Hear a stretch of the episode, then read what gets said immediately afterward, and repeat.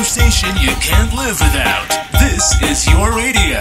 delapan puluh delapan koma nol Pandemic Radio, dua puluh empat tujuh, always be with you. Halo Survivors, balik lagi bersama gue Raisa yang bakal nemenin lo di acara Gibahin Ayo. Nah, kali ini kita akan membahas apa yang lagi ramai diomongin oleh para netizen nih guys. Kira-kira Survivors jadi salah satunya nggak ya yang ngomongin masalah ini? TikTok belakangan ini menjadi platform yang mudah sekali menimbulkan hal-hal yang berbau viral. Salah satunya tentang seorang remaja lelaki yang bernama Andy. Andy dengan bangganya memamerkan keadaan rumah kayu miliknya dan dijadikan sebuah konten dalam platform TikTok. Menariknya, ternyata ada aja nih netizen yang julid. Bilang kalau si Andy ini buat konten itu sengaja biar dapat simpati dari masyarakat. Ya nggak salah juga sih, soalnya semenjak videonya viral banyak banget influencer yang ngasih dia hadiah. Nah, gue mau tanya nih, seberapa tahu ya Survivors tentang Andy ini? Yuk yuk yuk, gibahin yuk. Stay tuned. Halo, gue Naomi. Gue Valen. Hai, gue Timi. Halo, nama gue Ahmadur Raisi. Menurut gue ini bukan konten ngemis.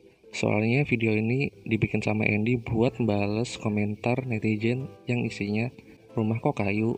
Di konten itu Andy seakan memotivasi orang banyak kalau walaupun rumahnya kayu, dia tetap bisa bahagia dan menjalani hidupnya. Kalau menurut gue sih konten dia bukan termasuk karya ya, karena videonya si Andy itu cuma kayak ceritain tentang keadaan rumahnya dia. Walaupun ada beberapa bagian yang udah lapuk, si Andy bilang kalau dia tetap bahagia dan senang sama tempat tinggalnya sekarang ini. Kalau menurut gue sih oke-oke aja, soalnya kan orang bebas gitu mau bikin konten apaan aja. Tapi kalau gue pribadi sih sebenarnya kurang suka ya sama videonya si Andy ini, soalnya kan Hmm, kalau lihat di video dia tuh si Andy bilang tuh kayak, nih lo lihat rumah gue kayu nggak kayak istana kalian. Pembawaan dia dalam konten itu lebih kayak meminta ibadah dan belas kasihan orang terhadap uh, keadaan yang dia alamin sekarang gitu.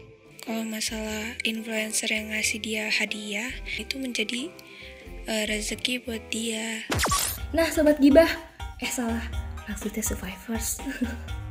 Tadi kan kita udah bahas nih beberapa Um, pendapat Survivors tentang konten si Andy dan rumah kayu ini. Ada yang pro, ada juga yang kontra. Kalau menurut gue pribadi sih sah-sah aja ya orang bikin konten apapun asal gak merugikan orang lain. Nah kalau udah merugikan orang lain, repot say. Nah sekarang bagaimana nih pendapat kalian para Survivors di luar sana tentang konten si Andy dan rumah kayu ini?